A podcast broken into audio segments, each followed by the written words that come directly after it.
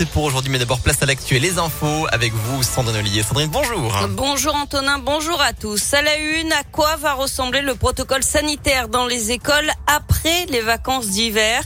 Les premières consultations doivent s'ouvrir cette semaine. Le ministre de l'Éducation nationale, Jean-Michel Blanquer, explique avoir l'espoir de passer au niveau 2 à l'école contre 3 actuellement, ce qui permettra la fin du masque à l'extérieur, notamment dans la cour de récréation.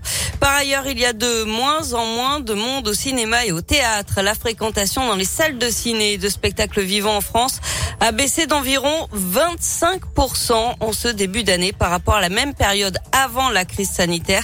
C'est ce que dit la ministre de la Culture, Roselyne Bachelot. Au total, près de 14 milliards d'euros ont été mobilisés en faveur du monde de la culture en France depuis le début de la pandémie. Un incident qui aurait pu virer au drame dans l'agglomération lyonnaise hier. D'après le progrès, un chauffeur a refusé de s'arrêter devant des policiers avant de multiplier les infractions. Il a percuté des voitures en stationnement en presqu'île avant de s'engager à contresens sur l'autoroute A43 à Bron. Ivre et sous l'emprise de stupéfiants, il a d'ailleurs percuté une voiture qui arrivait en face, blessant légèrement le conducteur. Le chauffeur, lui, a tenté de s'enfuir à pied avant d'être rattrapé et placé en garde à vue. Il doit être déféré devant le parquet aujourd'hui. La deuxième semaine du procès de Nordal Lelandais. Aujourd'hui, la cour d'assises de Grenoble consacre la matinée à l'examen de la deuxième agression sexuelle commise sur une petite cousine.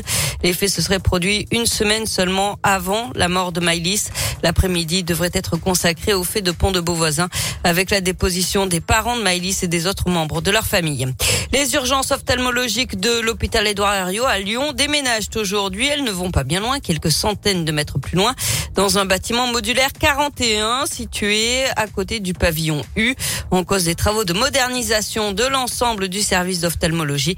Des travaux qui vont durer 20 mois pour un coût de 20 millions d'euros. Autre déménagement, celui du centre de vaccination du Palais des Sports de Gerland. Il est fermé depuis hier. Il rouvrira, mercredi, mais à la confluence, selon la métropole, c'est pour permettre la reprise de la vie sociale et culturelle à Gerland, tout en continuant la mission de vaccination. On passe au sport avec la désillusion ce matin pour Tessa Worley. La porte-drapeau d'équipe de France a chuté ce matin lors de la deuxième manche du slalom géant. La skieuse du Grand Bornand ne, ne, euh, ne décrochera donc pas sa première médaille olympique à Pékin. En revanche, Johan Claré a décroché euh, l'argent ce matin après sa deuxième place sur la descente homme du basket avec euh, la courte victoire de Lasvel hier soir en championnat 86 à 81 face à Strasbourg.